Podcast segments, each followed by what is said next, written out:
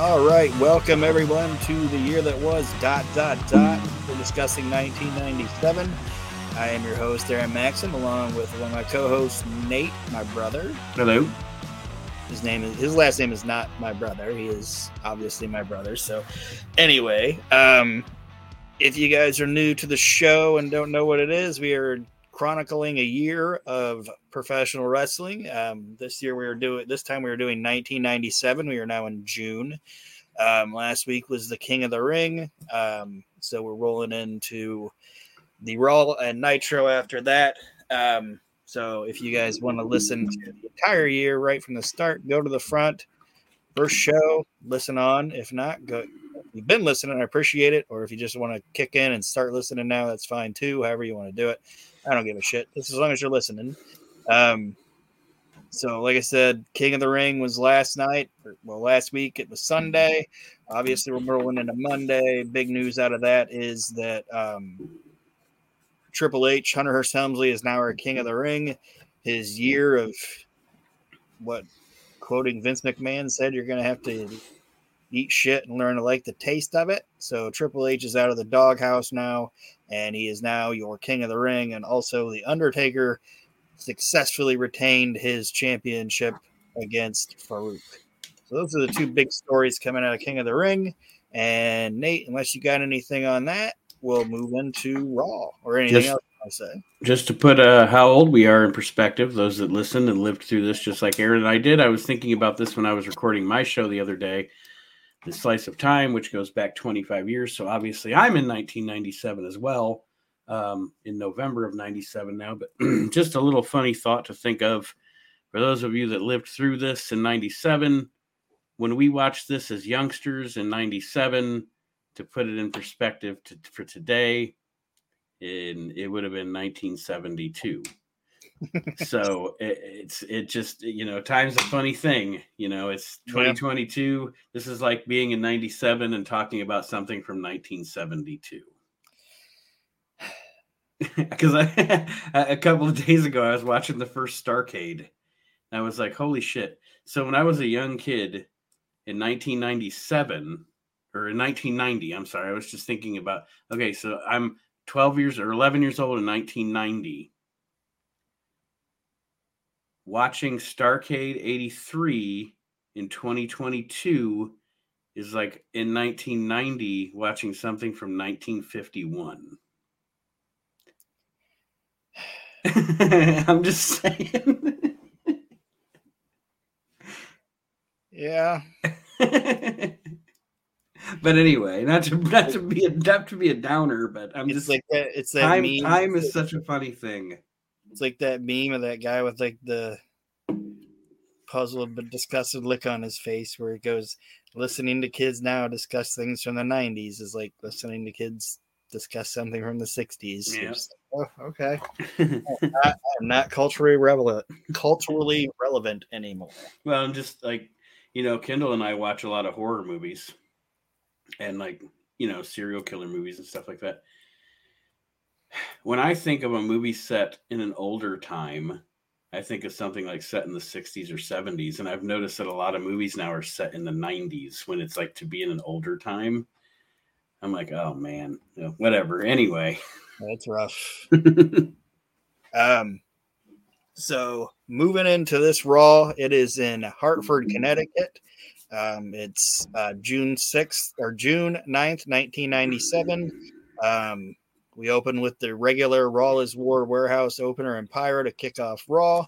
Still my favorite um, beginning of any wrestling show. Um, and then Vince McMahon welcomes everyone to Raw, and they're showing all the fans, and they're going crazy. And Vince says they brought their signs, they brought their grandmothers. Like, I don't understand that. Like, I don't know if it was like an inside joke or what it was, but he- he- make sure we let everybody know that the people have brought their grandmothers.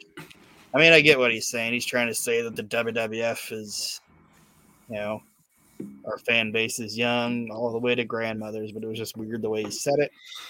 Um, the opening match is Ahmed Johnson and the Legion of Doom versus the Nation of Domination. Um,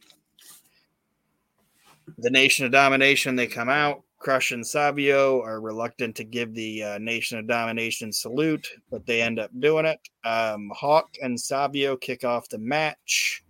Um, and if you have anything you want to add as I'm going through this, Nate, that's fine. Um, Crush, just so you guys know, like I said, if you haven't listened to the show, the breakdowns of the matches aren't necessarily the most important part. It's the outcomes and things like that.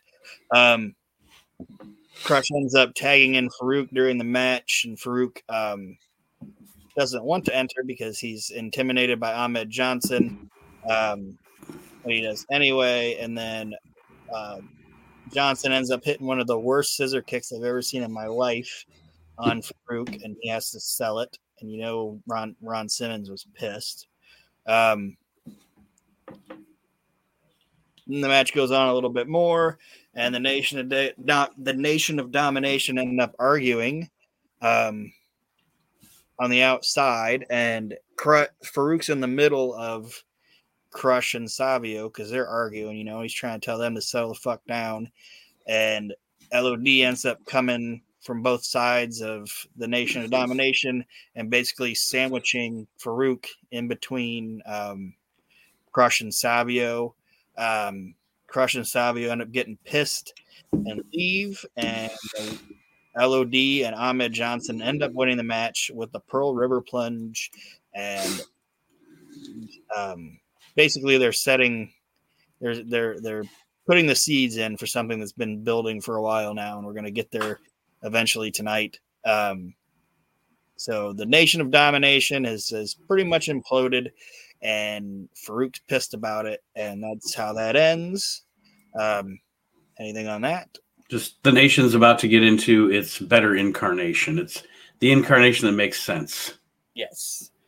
Um, then Vince McMahon and JR Hype. Um, what's coming up later on in the show? It's Brian Pillman versus Steve Austin. We're also going to see Sid versus Owen and um, the match that was but was booked um, from last week's Raw because Goldust won his match. Um, he's going to get to face um, the British Bulldog tonight for the European Championship. Um, so that's what's coming up. Um, this week's Brawl is sponsored by uh, Castrol Super Clean and 1 800 Collect. One of those things still exists. I'm pretty sure 1 800 one eight hundred one eight hundred collect probably still exists in like Nigeria or something. Yeah. But here it does not. Um, the next thing we get is Triple H coming out with Chyna on also his favorite crown. Um, uh, Vince McMahon then interviews him mid ring about um, him finally winning the King of the Ring but then also um, um, also about the fact that after the match they abused mankind and beat him up and basically said that wasn't necessary um, i got yeah sometimes you get your your times mixed up mm-hmm. this i this was a pro i thought this was a promo that was i don't want to say it this is a different promo than what I thought it was. And when I thought about it, I'm like, I, I put myself a couple months ahead. So um, it's not really anything audio. It, it's not anything really audio worthy. Um, but anyway, um, they talk about beating up mankind. Then mankind comes out, and um, Triple H ends up beating mankind up again with the crown, trying to smash it up because he never wants to wear it. Um, and that's a real life shoot thing. I heard him talk about it but mankind ends up kind of kind of getting back a little bit and triple h and Chyna powder out and mankind puts on the stupid crown and is like rocking back and forth. Um basically i shouldn't say no selling the attack but just it was just a way to continue mick and triple h in their feud. Um so like i said not really anything crazy but it just Begin, that, beginning one of the great rivalries. Yeah, and showing that that their one off at King of the Ring wasn't actually a one off. It's actually going to build into an into an angle. Um, and then Sunny ends up wearing or modeling the Raw is War t-shirt, and that's all she's wearing, and it's pretty hot. 97 Sunny, just good lord. Um it's kind of depressing to think of what came what, what where where it started and where it ended up. And now she looks like Greg Valentine. Yeah. Now she looks like a gym teacher from 1972. um, the next thing is a video, uh, a video recapping the path Bulldog took to becoming the European champion. Um, so basically, like his his tournament matches and this, that, and the other thing, and just just really good putting over Bulldog. Um, who I don't count Neidhart just because it's Neidhart, and he, to me, Bulldog, I think it was kind of, I don't want to say lost in the shuffle of the Hart Foundation, but do, do you get what I'm saying? Yeah, definitely on the back burner. Yeah. Um, like I don't think his European title reign got the credit that it deserved. No, he was a, he was always a guy in that company that could have been a main eventer, but they never pulled the trigger. You know. Yeah. I mean, he he once in a while he would get a little taste of the main event, but I think he could have been in that picture long term, and he just they, they just never pulled the trigger on him.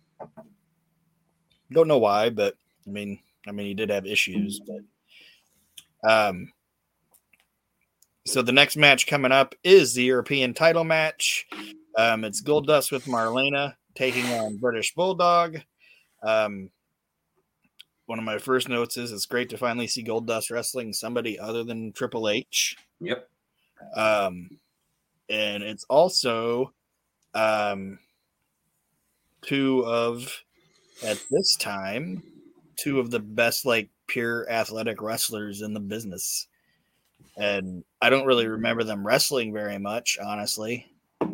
But they have But- a oh good. I was just gonna say this match that you're mentioning them wrestling each other. I mean, obviously they they have like you know coming up at this the Canadian Stampede or whatever they're in tag matches, but this is the only time I can recall them even wrestling each other in a singles match. That's what I'm saying. Like I'm, we might we might become liars going on and see some off match that we didn't know about or whatever, or didn't know about but forgot about on a Raw or whatever. But these two, um, honestly, I wish I would have seen them wrestle more because it is a very good match. Um, Goldust ends up turning a power slam into a DDT and gets what he think is thinks is a three count, but Bulldog got his foot on the rope. Like they even did the whole like ring the bell, the fans think he won, and the ref's like, oh shit, I fucked up. And they restart the match. Um, they brawl to the outside, and then they both end up um, they get counted out, and Bulldog drops Goldust into the steps. Um, and he's slapped by Marlena, and Bulldog goes to confront Marlena like he's gonna deck her or whatever. And uh, Ken Shamrock ends up coming out and stopping the Bulldog.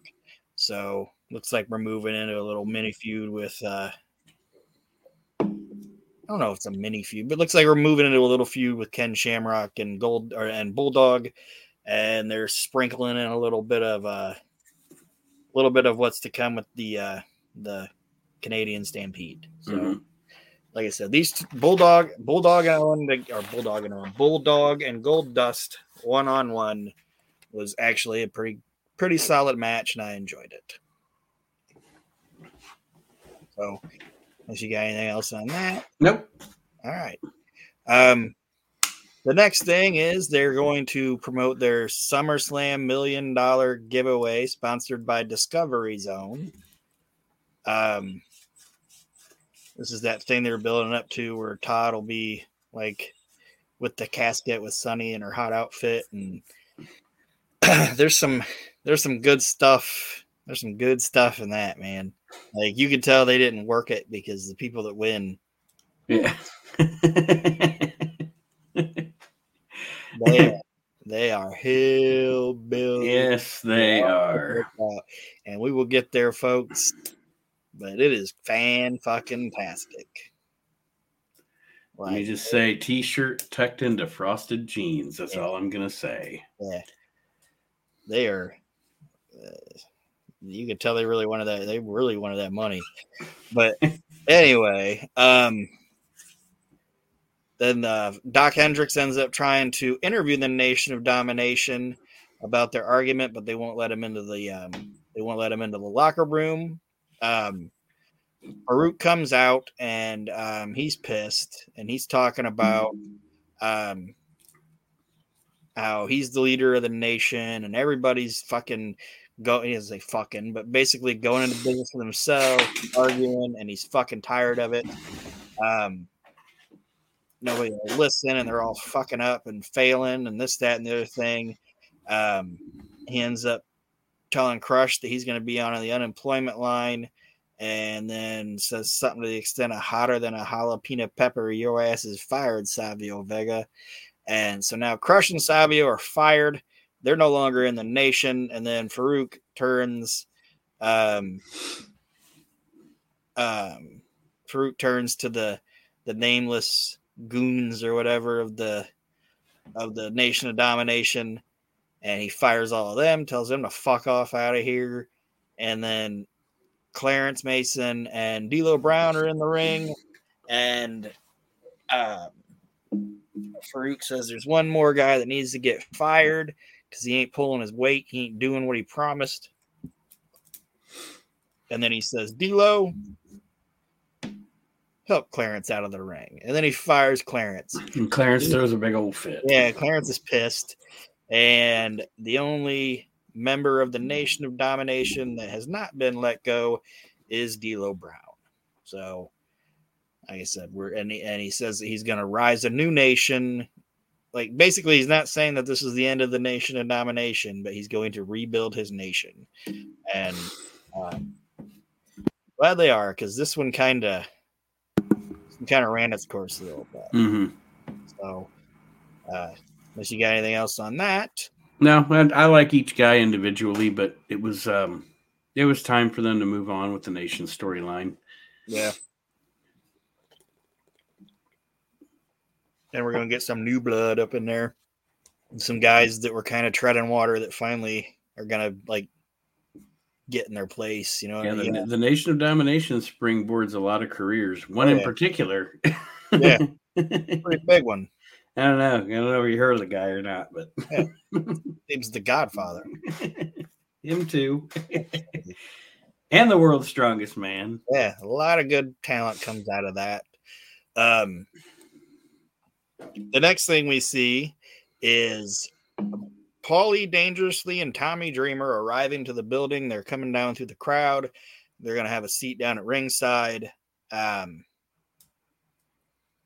um, and the match we get is Doug Furnas and Philip LaFon, who are now going under the name Team Excitement. Like basically, they they introduced them as the most exciting team in all of the WWF.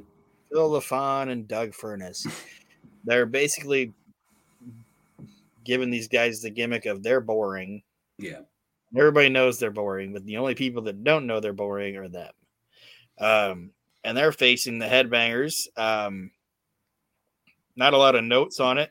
Um, Paul, uh, John, ah, Jim does mention that Paulie is very smart, knowing Raw is live. You know, like like if we come out, it's not like they can edit it out of the show. Right. Like if it was taped, just take us out. So we show up when it's live. Um, Lawler's obviously annoyed that um, they're there. Um, one of the other only other notes I have in it is Furnas ends up hitting his drop kick, and I gotta say that Doug Furnas has one of the he's in the top ten of like top ten best just looking fucking drop kicks. His drop kick is fucking phenomenal. It, it's it's crisp.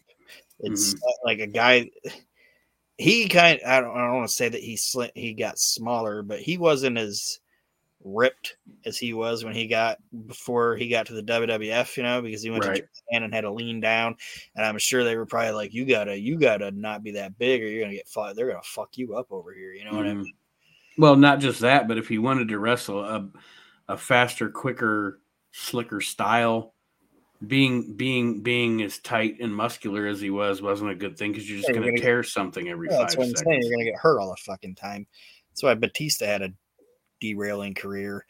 But um I shouldn't say derailing, but you know what I mean. hmm Like that's why he got hurt more than a lot of those other guys because he was too fucking big. Um Cornette said when he got there, when he got to like OVW, he had like two percent body fat. Cornette was like, "That ain't gonna work. like you got burgers and shit." Yeah, you. But um, the match is going on, and then um, LaFon ends up accidentally um, splashing Furnas, and the headbangers get um, the stage dive or whatever on Furnas, and the winners of the match are the headbangers. So that's how that match went. Like I said, nothing really substantial in it, just a match to get these two teams on TV. Um, then Jerry Lawler and Rob Van Dam cut a promo about um, um, Paulie Dangerously and Tommy Dreamer, and like Lawler just saying that Rob's the only piece of talent, and um, and sorry, I had, I, I had messed up and said that um, Lawler was on commentary, like he was upset about them being there. He wasn't in the booth. Um, I just kind of got ahead of my notes and Lawler cutting the promo. You can tell why he wasn't in the booth because Lawler sounds sick as fuck. Like, like he is, he is under the weather. Like his voice is all scratchy and he's sniffling and shit. So they're probably like, "We're not putting you on the fucking whatever." Um, and then there's a recap of um the Bri- the Brian Pillman Steve Austin situation when Steve busted into his house and everything like that. But conveniently, there's no gun shown. Like they they kind of cut that part out. Um, and then the war zone begins, and Steve Austin kicks off the war zone, being interviewed by Vince McMahon. Um, Oh, they- oh, sorry, sorry. I just uh, side note. I um um I follow uh, Brian Pillman Jr. on Twitter, yeah, and he posted a couple, whenever it would have been, whenever it would have been like the the 26 year anniversary or whatever, whatever. He was like, 26 years ago, this crazy bald man broke into my house. And my dad and my dad fought him off with a gun and blah, blah. It was I don't know. It was just funny because he posted it like it was a serious thing, you know. This, this crazy bald man broke into my house, beat up all my dad's friends outside, and yeah. they had pulled a gun on him. He ran away. but no, it was, it was just funny because he, he posted it like in kayfabe or whatever. Yeah. But yeah, it was great. Anyway, My favorite line of that whole thing though was Kevin Kelly. Oh god, Well, not even that. Like Pillman, they're like, "What happened? What happened?" He's like, "Uh, "Austin broke in. Pillman, Pillman pulled the pulled the gun. Austin saw the gun. And he just laughed.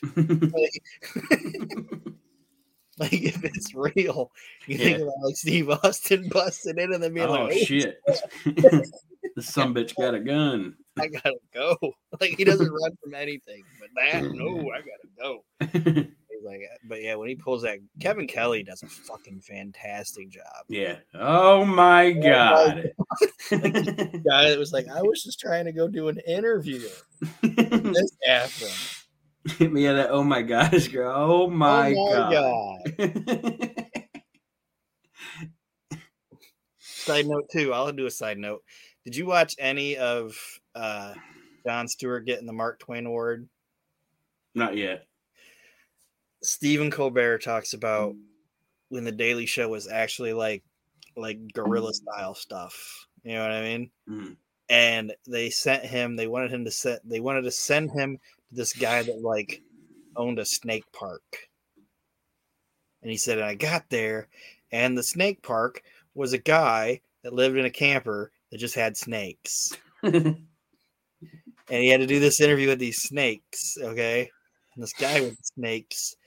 And um um colbert was like what'd you think of the interview john or whatever? And john was like it was pretty good. It would have been a lot funnier though if he actually would have got bit.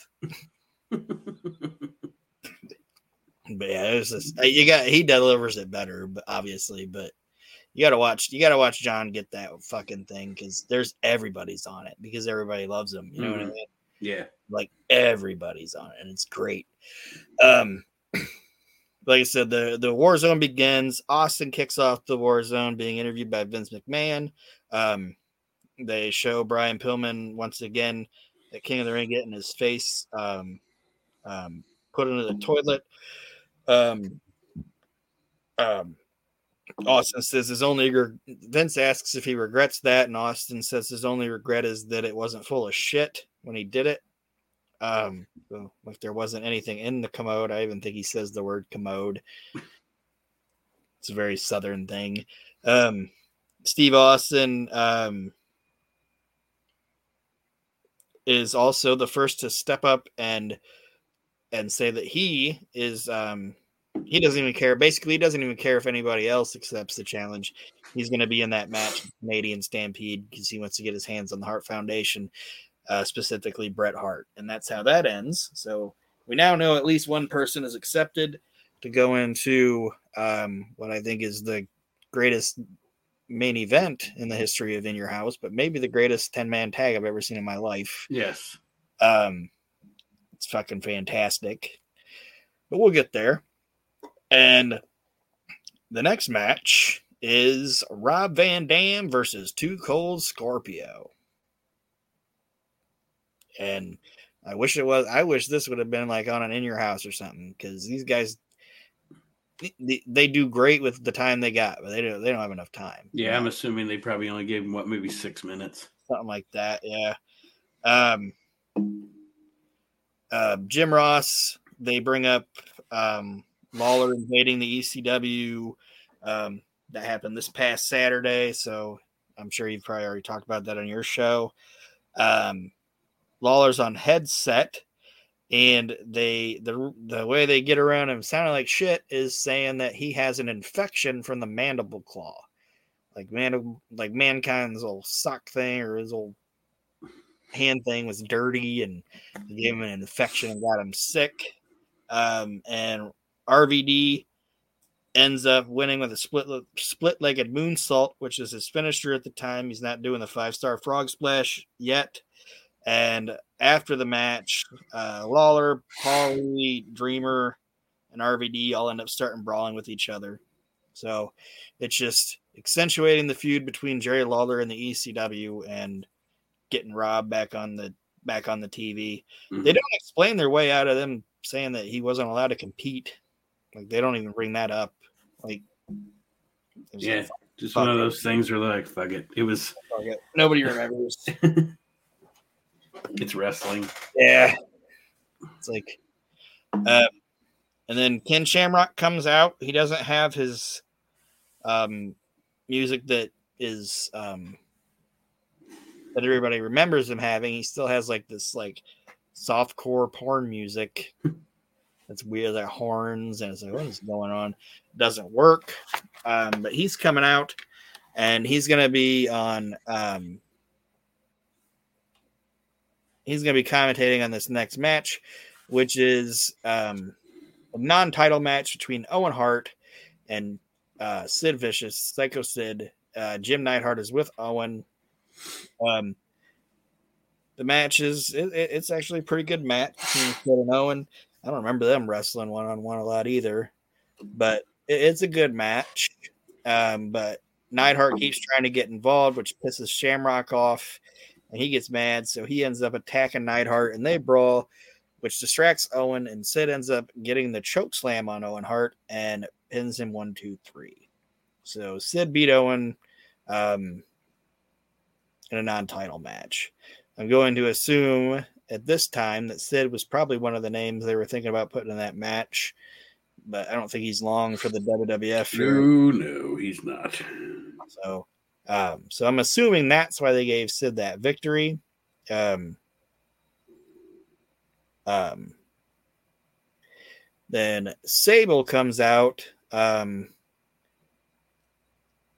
looking all the way live here, and she's modeling her Raw TV show shirt, but she's doing it out in front of the crowd. And the reason they're doing it that way is because they have Mark Mero come out and in his opinion, she stayed out there a little longer than she should have, and he's mad, so he pulls her back. So we're moving into uh moving into jealous Mero.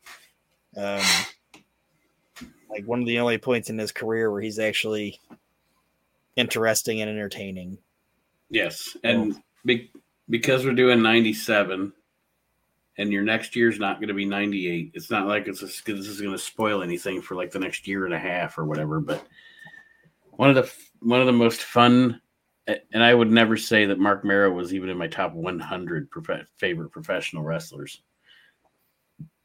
But one of the most fun things ever like to me heel things like piece of shit heel things is that fucking shit where they're like they have the match between him and her and if she loses she has to leave and he pretends like he's gonna like lay down for her and and then he puts her in that small package and he, he has that celebrate yeah. I, it's just i don't know it's just it's like this uh, it's like one of the most shitty awesome yeah. heel moves ever like it's great because she was supposed to find somebody to wrestle for him and yeah. she's gonna do it herself because i don't need no man to fight my battles and oh, I didn't know you hated me that much. I'll just let you go. And then it's also it's also hilarious when Pat Patterson slaps her on the ass and just she slaps him. anyway, like who's the one guy that we can have smack her in the ass? Can't say it's like you know sexual harassment. Yeah. Sexual harassment. The gay guy. Yeah, who's the one guy that doesn't even want anything to do with her ass? Pat. Pat do it. Um, the next thing, and I'm not gonna play the whole promo, but it is the end of um I shouldn't even say promo interview of Mick or Mankind Mick Foley, Cactus Jack telling the story of his career. Okay. And it's built up, and Jim Ross is interviewing him. And I'm gonna play the audio, Nate, and I want you to tell me what the like after it's over, what the funniest part of it is. Okay. okay. To set it up, guys, Jim's been interviewing Mick and he's been talking to him about like pain and and this, that, and the other thing. And mankind's still in the interview, he's still crazy or whatever. So here we go. Now where the fun starts? Is it where a doctor injects a 12 inch needle into the discs in my spine so I can wrestle one more day? Whoopee! Let the party begin! I can't believe you sit here and ask me those questions. Do I bring it on to myself? I haven't done a damn thing to you. All you've done to people is mislead them and let them think that I'm having the time of my God life when I'm in pain. Don't you look at me with that smug look. You make me sick. A man of integrity. I want to smack you.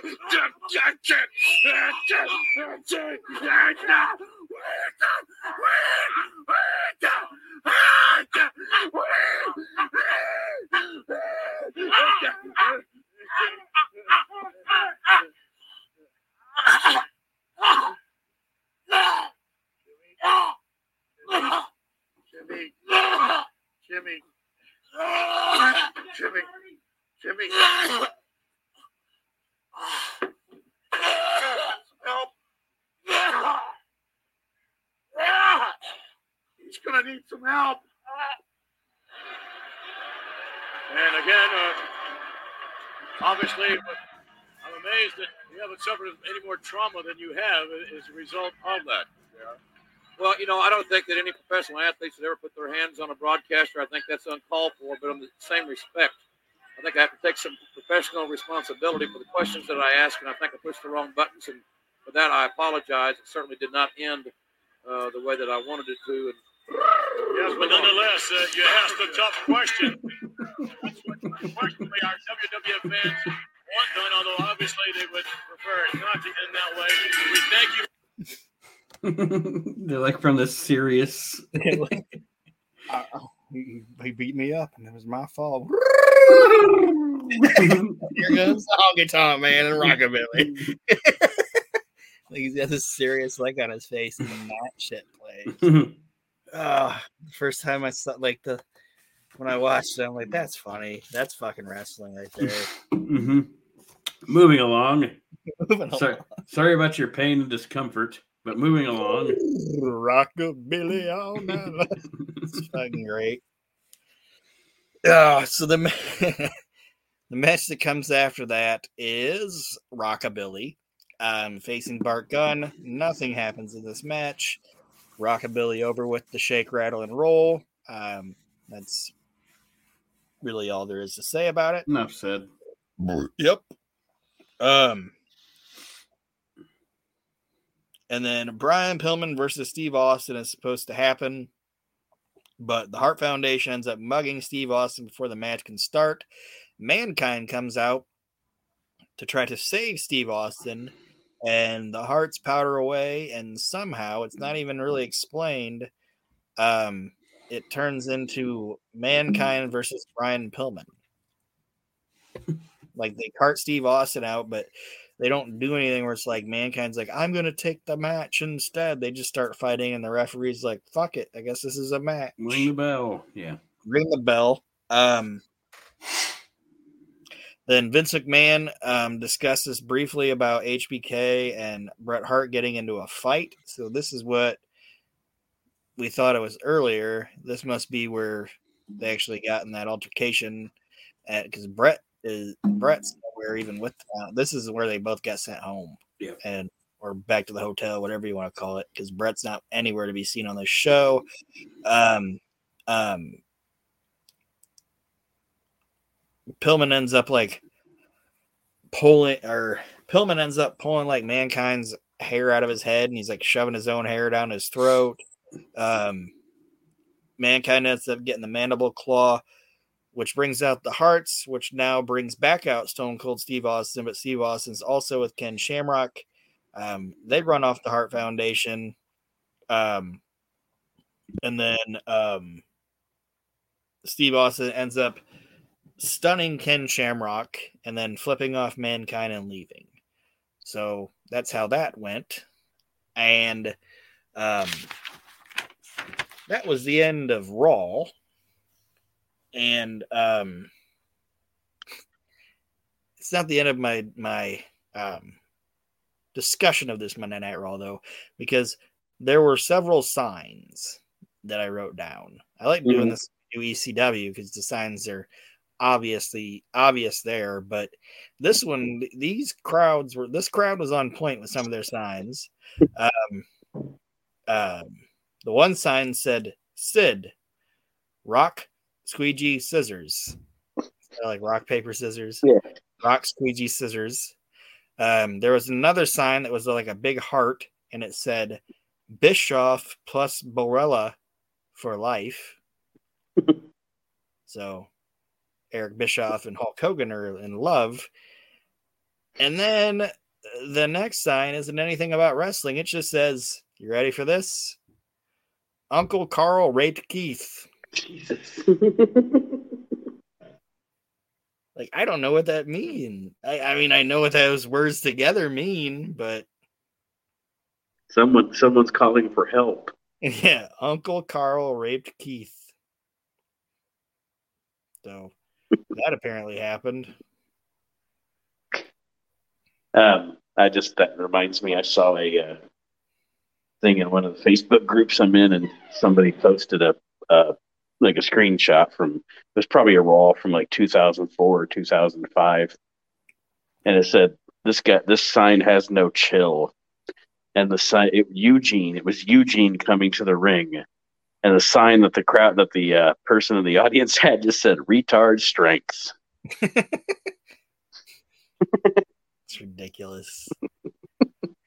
My favorite sign story though ever though was it because it was a real thing because it made it like to like national papers and stuff. Was that sign? I can't remember the exact name that they said, so I'll just come up with a basic name. But it basically said like, um, Chad Johnson steals from work. Yeah.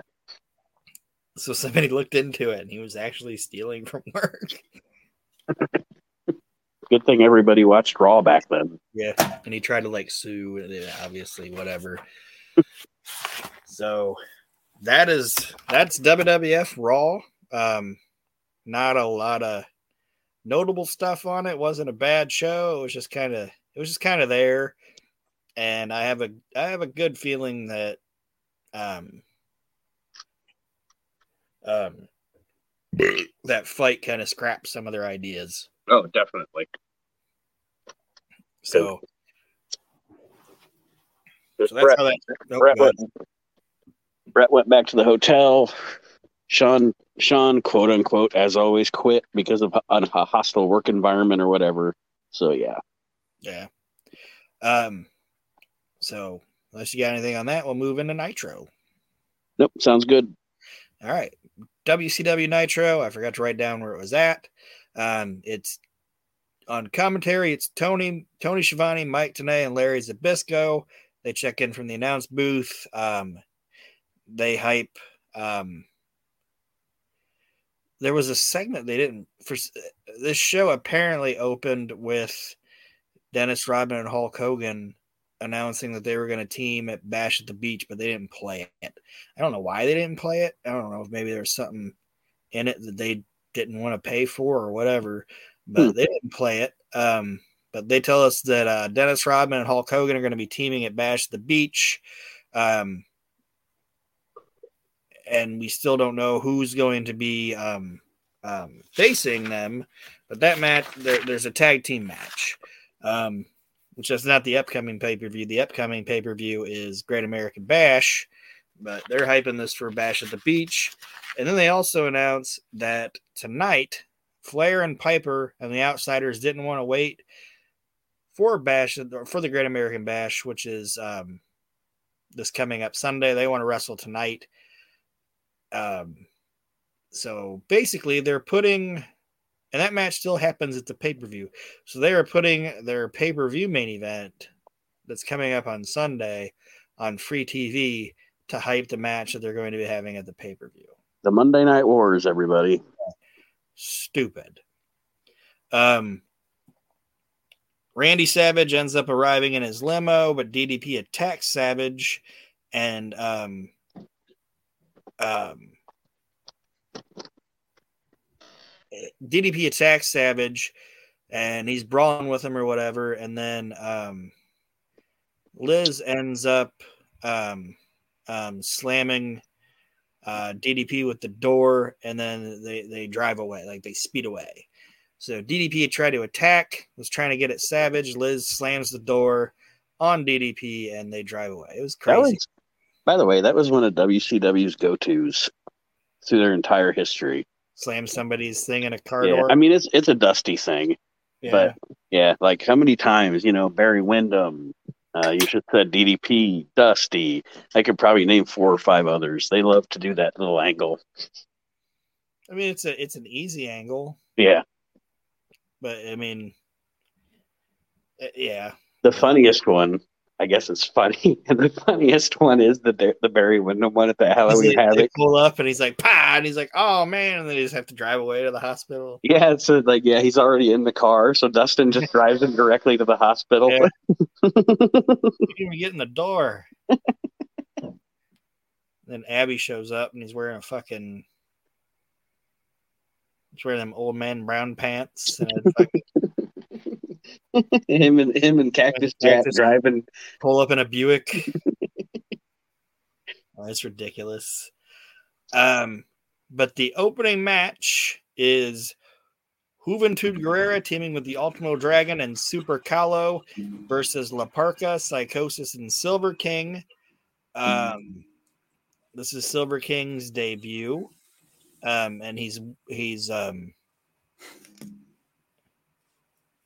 they're having this match, and uh, uh, Mike is putting over Silver King. Just people, a lot of people don't realize a lot of these Mexican stars, a lot of these luchadors, they had like careers before they wound up in the WCW. You know what I mean? Like Mhm. careers. Like Silver King been around a minute. and to us, we're like, oh yeah, Silver King was cool or whatever. But down there, I was like the fucking man. You know what I mean? So he's putting that over, and Larry Zbyszko, being Larry Zbyszko, goes, "What you say his name was? Silverfish." He's like, "No, it's Silver King." And unfortunately, when I watched this match, I'm like, you know what? Um, Silver King had his debut match in America versus uh, Ultimo Dragon, Super Calo, and Juvi, but unfortunately had his final match with Juvi Guerrero. Did you ever watch that footage? Yes. It's disgusting. like, it's just horrible. Like, Juvi should have known what the fuck was going. Like, I, I'm not saying he should have known he was dead. Mhm. You know what I mean?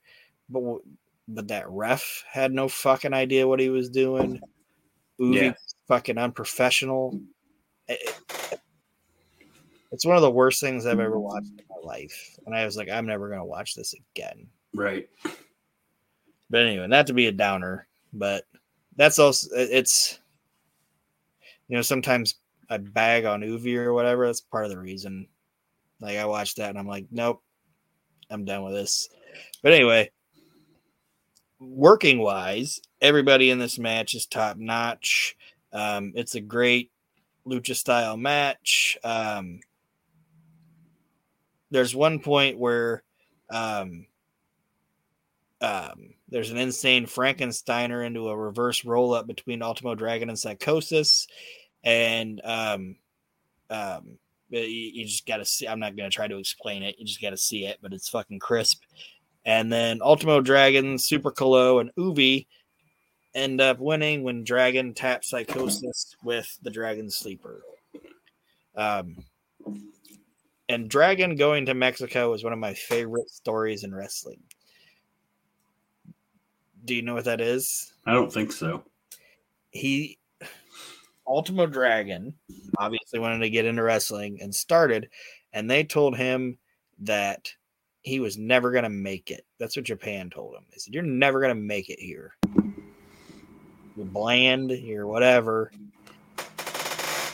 So he left and he went to Mexico and he put the mask on and he became the Ultimo Dragon and did fucking gangbusters and then Japan was like, You're phenomenal.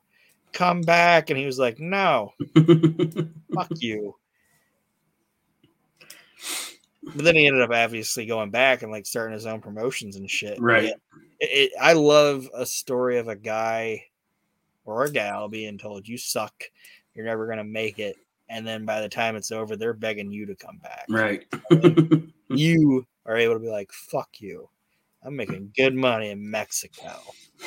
One of the biggest stars in the world. Yeah, and now you're begging me to come back, and instead of being like, "Oh, okay, I'll come here," fuck you. I'm, I'm good where I'm at. I love when a person can do that. So good for good for Ultimo Dragon. Um, and then Mean Gene ends up interview, and well, unless you had anything else to say about that match or Nope. anything.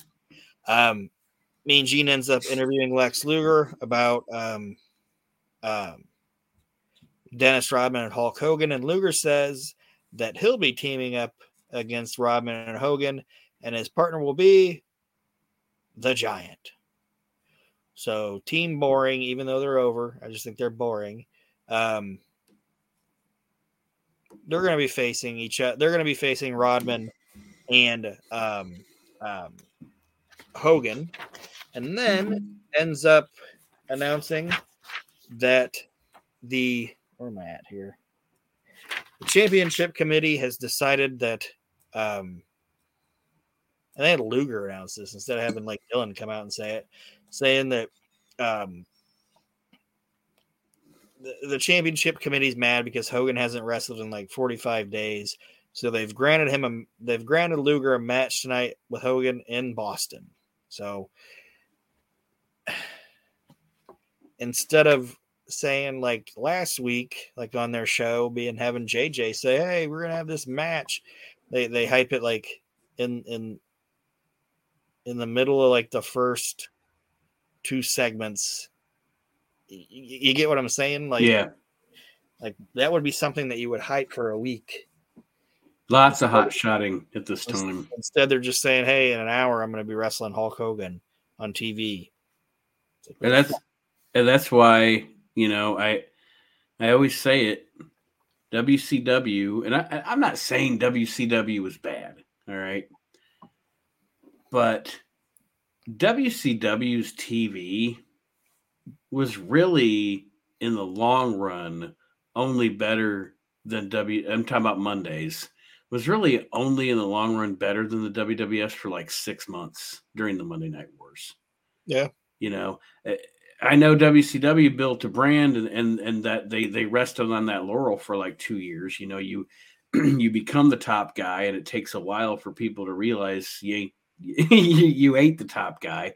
But I mean, from maybe like when Hogan turned until I don't know, mm, right around Rumble time, '97 WCW did have probably a better, more intriguing TV show.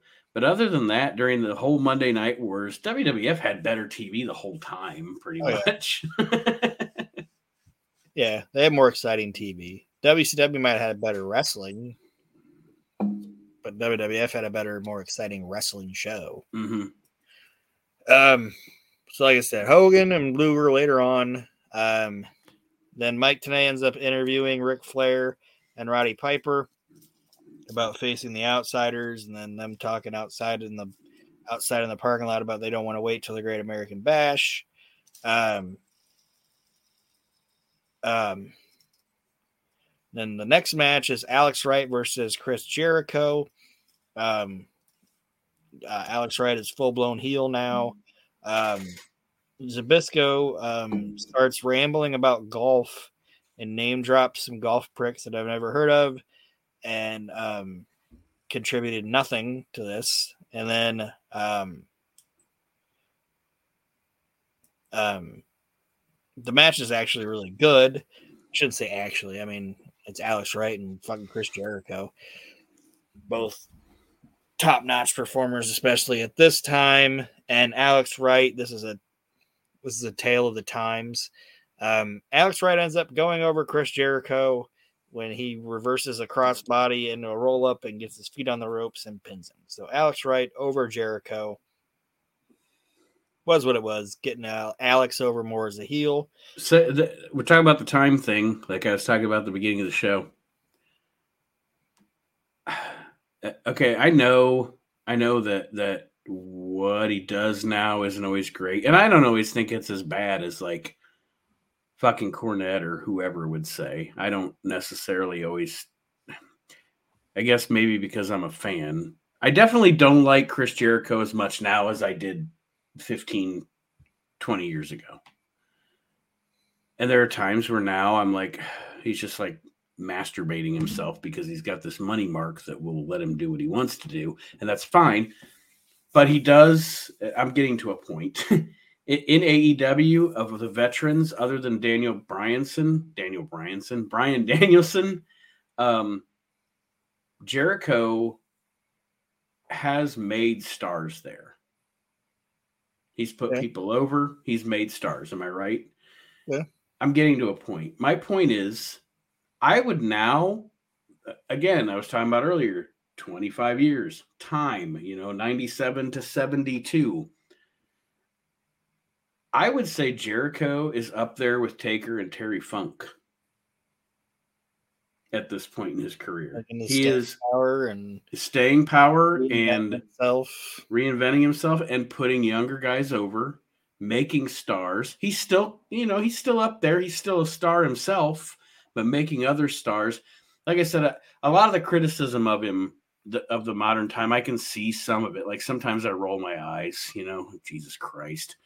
But I would say overall, he's still a positive figure. And again, you know, I, you got to think about time.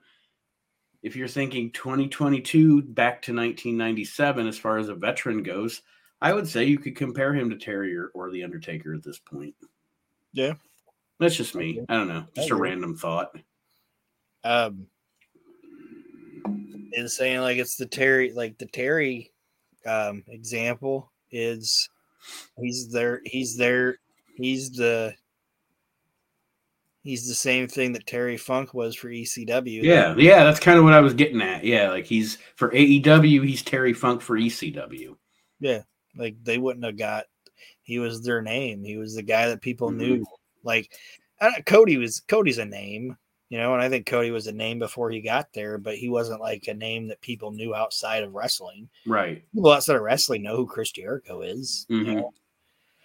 But um, the, the next match is uh Akira Hokuto versus uh, uh Malia Hosaka.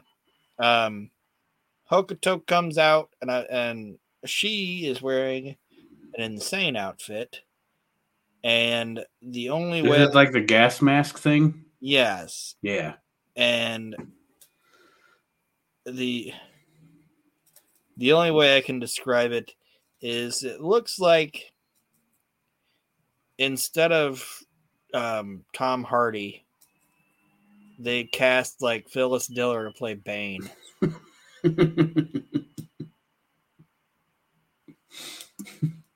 Phyllis Diller is Bane in the Dark Knight Rises or whatever. That's the one it was, right?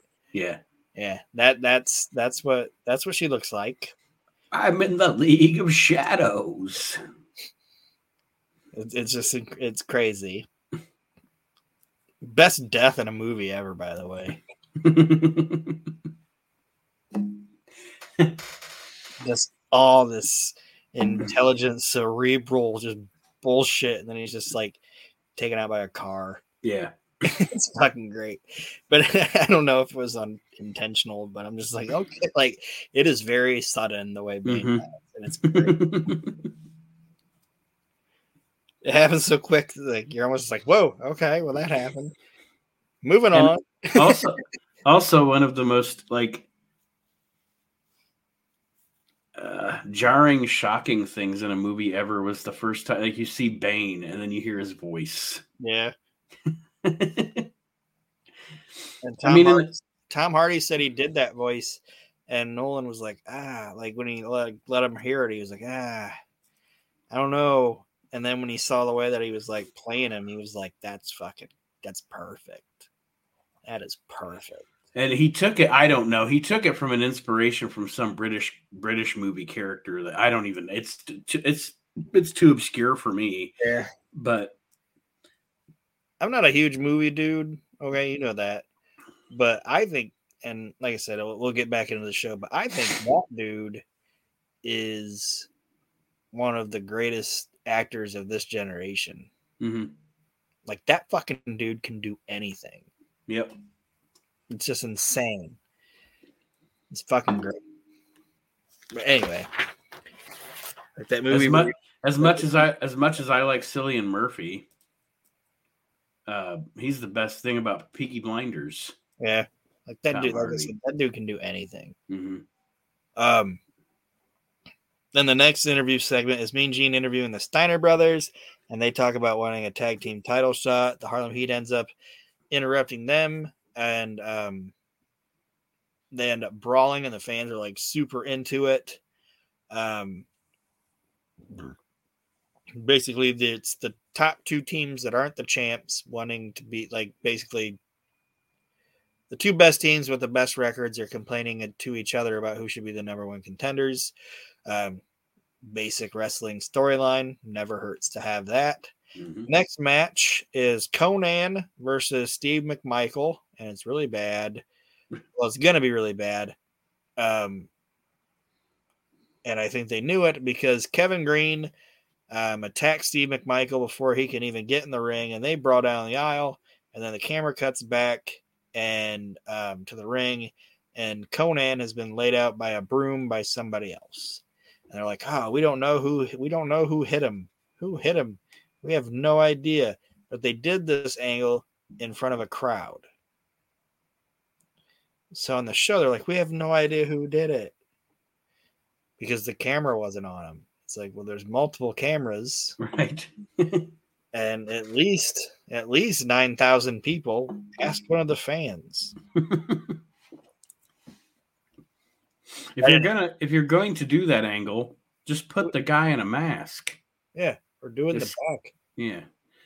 Or like I said, if you're gonna do if you want to do it in the arena, that's fine. But just put the fucking put a fucking ski mask on the guy, and then you can be like, we don't know who that was. You know, ski mask, jogging suit, fixed. Yeah. I just fixed it for you. but instead they just they don't show it at all So whatever. Um, then Hulk Hogan and Eric Bischoff come out, and um, this is shit WCW did all the time. Earlier, they had Luger say that the WW the WCW Championship Committee was pissed that Hogan hasn't defended his title in 45 days. Correct? And now he's going to get a title shot. And then Eric Bischoff and Hulk Hogan come out and they state that this is no longer for the title. It's a non-title match.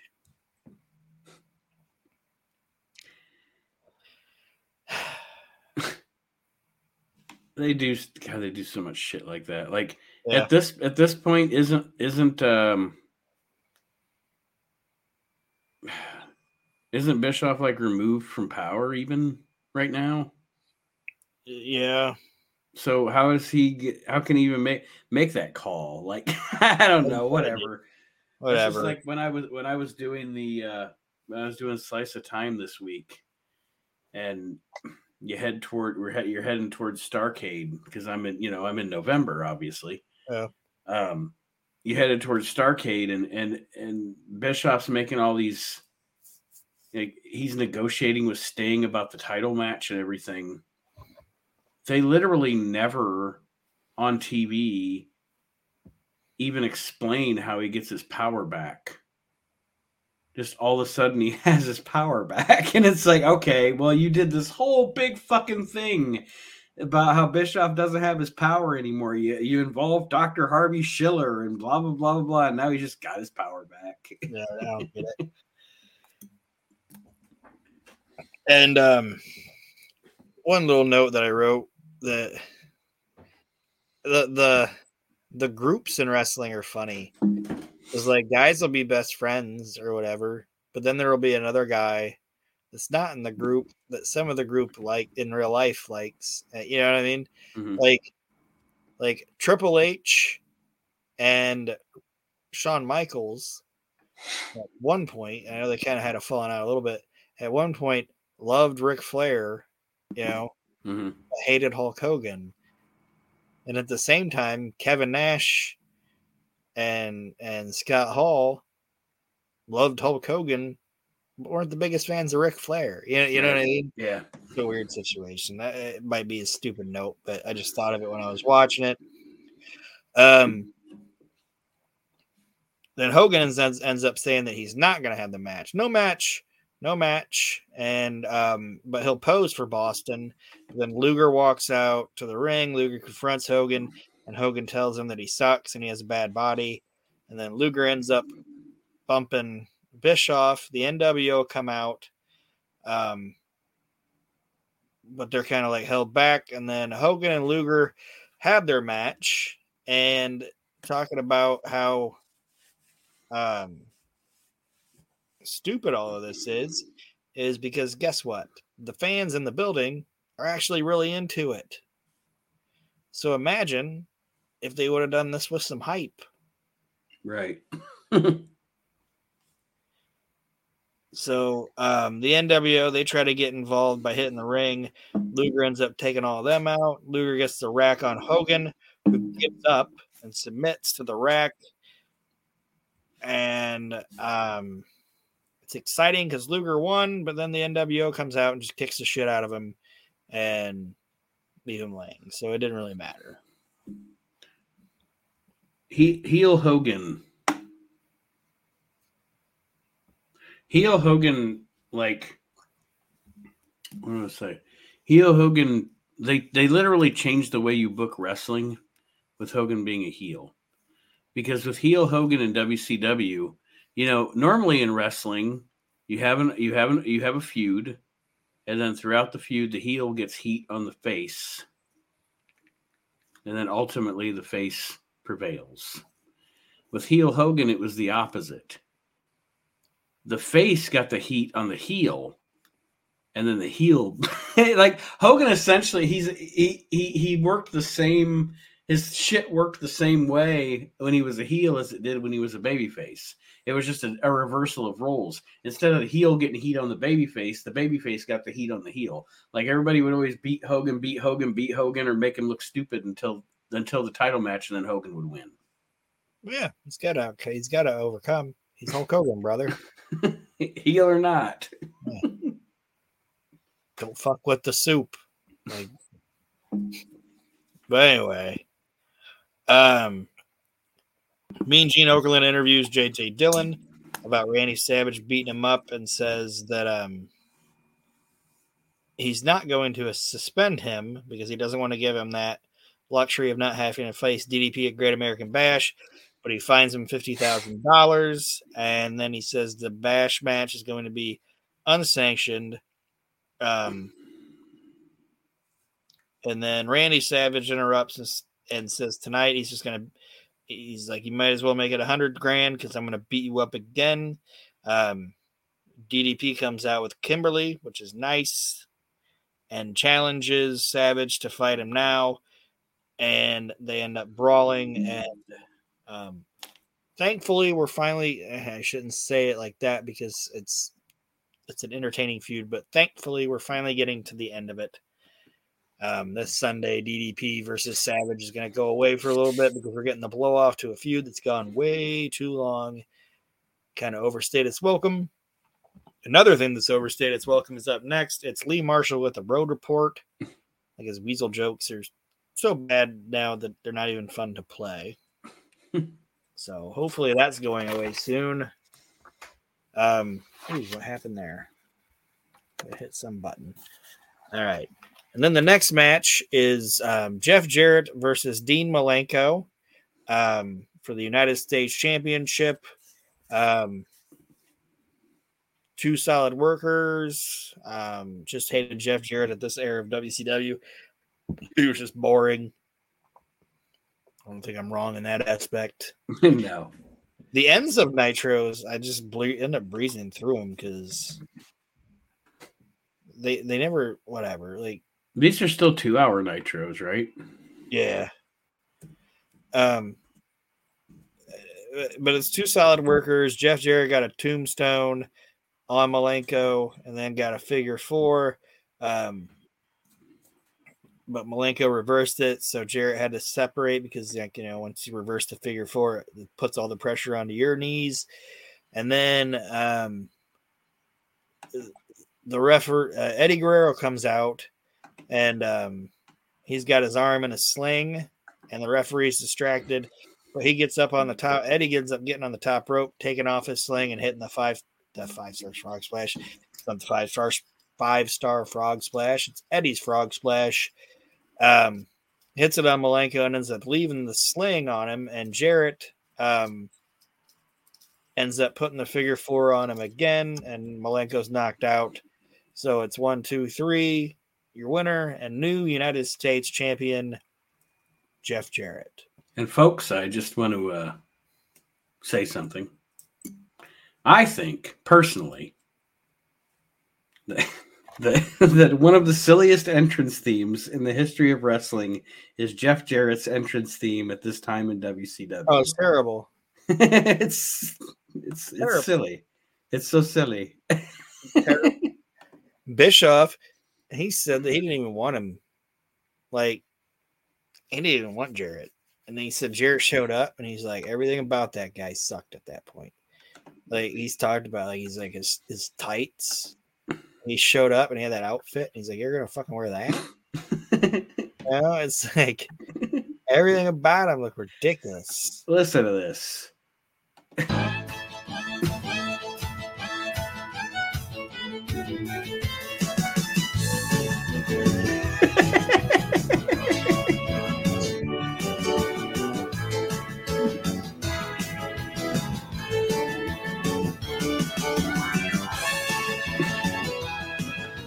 Okay, that's enough. But I'm just saying, it's just it's one of the most ridiculous entrance themes Yeah, ever. Bischoff was just like, Jarrett sucked. His tights were stupid. His music sucked. yeah, this is bad. That's your new United States champion, ladies and gentlemen. Jeff Jarrett. Yeah, this is trash. Um, So then the next thing is um excuse me. Um Kevin Sullivan introducing or Jimmy Hart introducing Kevin Sullivan. Um Sully comes out to a big reaction, obviously. This is in he's in Bean Town. That's why I said I forgot to write it down there, and I've said it enough to where you guys know now they're in Boston. Um, so Sully's happy about being back in Boston, um, and says that he wants to fight Benoit tonight, not in a match, in a fight. Um, but he tells Meng and everybody he doesn't want he doesn't want them getting involved. He wants to fight him on his own. Um, Benoit ends up coming out not giving a fuck that the faces of fear are out there. Um, and they're brawling, but then obviously the faces of fear um, can't hold back. They want to fight, so they get involved, and the faces of fear and Kevin Sullivan and Jackie beat down Chris Benoit. And that's how that ends. All right. Mhm. Um, um, the next match, we find out it's now a non-title match. It's the Outsiders versus Ric Flair and Roddy Piper. Um, usually, when Kevin Nash comes out, he always says something into the camera, you know. And if you're if you're a, a wrestling fan, like like you read shit and everything, you usually understand what he's saying. Like I'm like, oh, I get that, you know. This one I don't understand. He comes out and he looks in the camera and he says, "I haven't washed my hair in two weeks." I don't have any clue what that meant. Um, like you said, stupid way to hype their pay per view main event is by giving it away on television. Um, someone tossed like Flair's coming out, and someone tossed like an entire like cup full of fucking soda and ice right at him. Fucking assholes. Um, and then it's uh, it's a brawl from the bell. Uh, Like, yeah, It's like, listen, Cletus, nobody threw any pop at you at your fucking job at 7 Eleven. Yeah, fuck off. Um, it's like uh, Blassie got hit with an egg, and it fucking blinded him in his fucking right eye and ended his career. Yeah. He's like fucking thirty years or whatever, blood and guts, Rikidozan, you know, like all you know what I mean, like Mhm. all It's all shit. ended by an egg. He's like all ended by a fucking egg.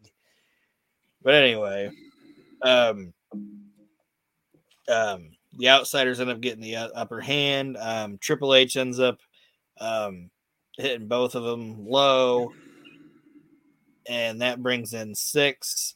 Um, so in typical in typical WCW Nitro fashion, the um, the show ends with like the NWO attacking the faces. Um,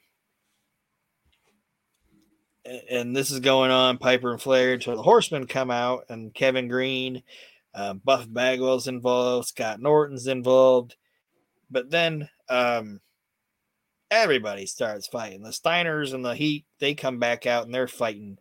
Um, Glacier and fucking Wrath and Mortis they come out and they're fighting and then the, the all the Mexicans from earlier they're fighting, and then um, Savage and DDP are involved. Hogan's involved. Um, um, then Sting drops down from the ceiling, and um, um,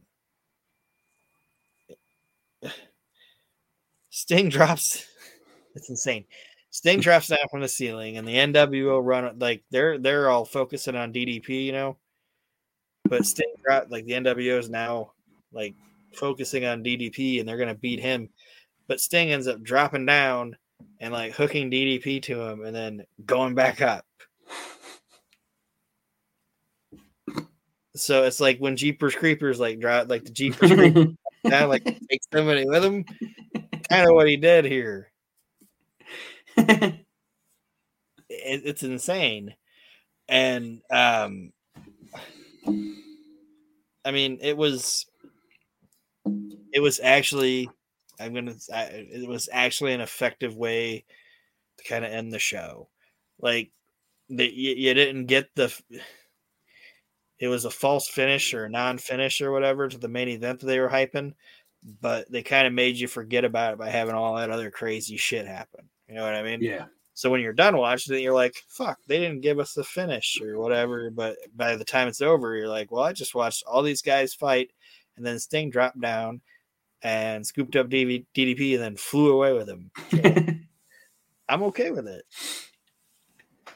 And that's how um, Nitro basically ends. So, all in all, um, two shows that were decent, but I will, I hardly ever say this, but I will say like a little more happened on Nitro this week than did on on Raw. yeah, and I mean it was it was the go home show for a pay per view. Yeah. you know so you always have you always have quite a few happenings there wwf is just coming off a pay-per-view so they're starting new things Yeah. And like I said, I think a lot of their ideas probably got got the Kai bashed on the show because of Bret and Shawn. So Mhm. you know there was some rewriting involved in that shit. yeah Like I'm sure Bret was probably supposed to be one of the things that was like part of the finish of the Steve Austin Brian Pillman match. They just kind of had to whatever, you know, Mhm. pivot.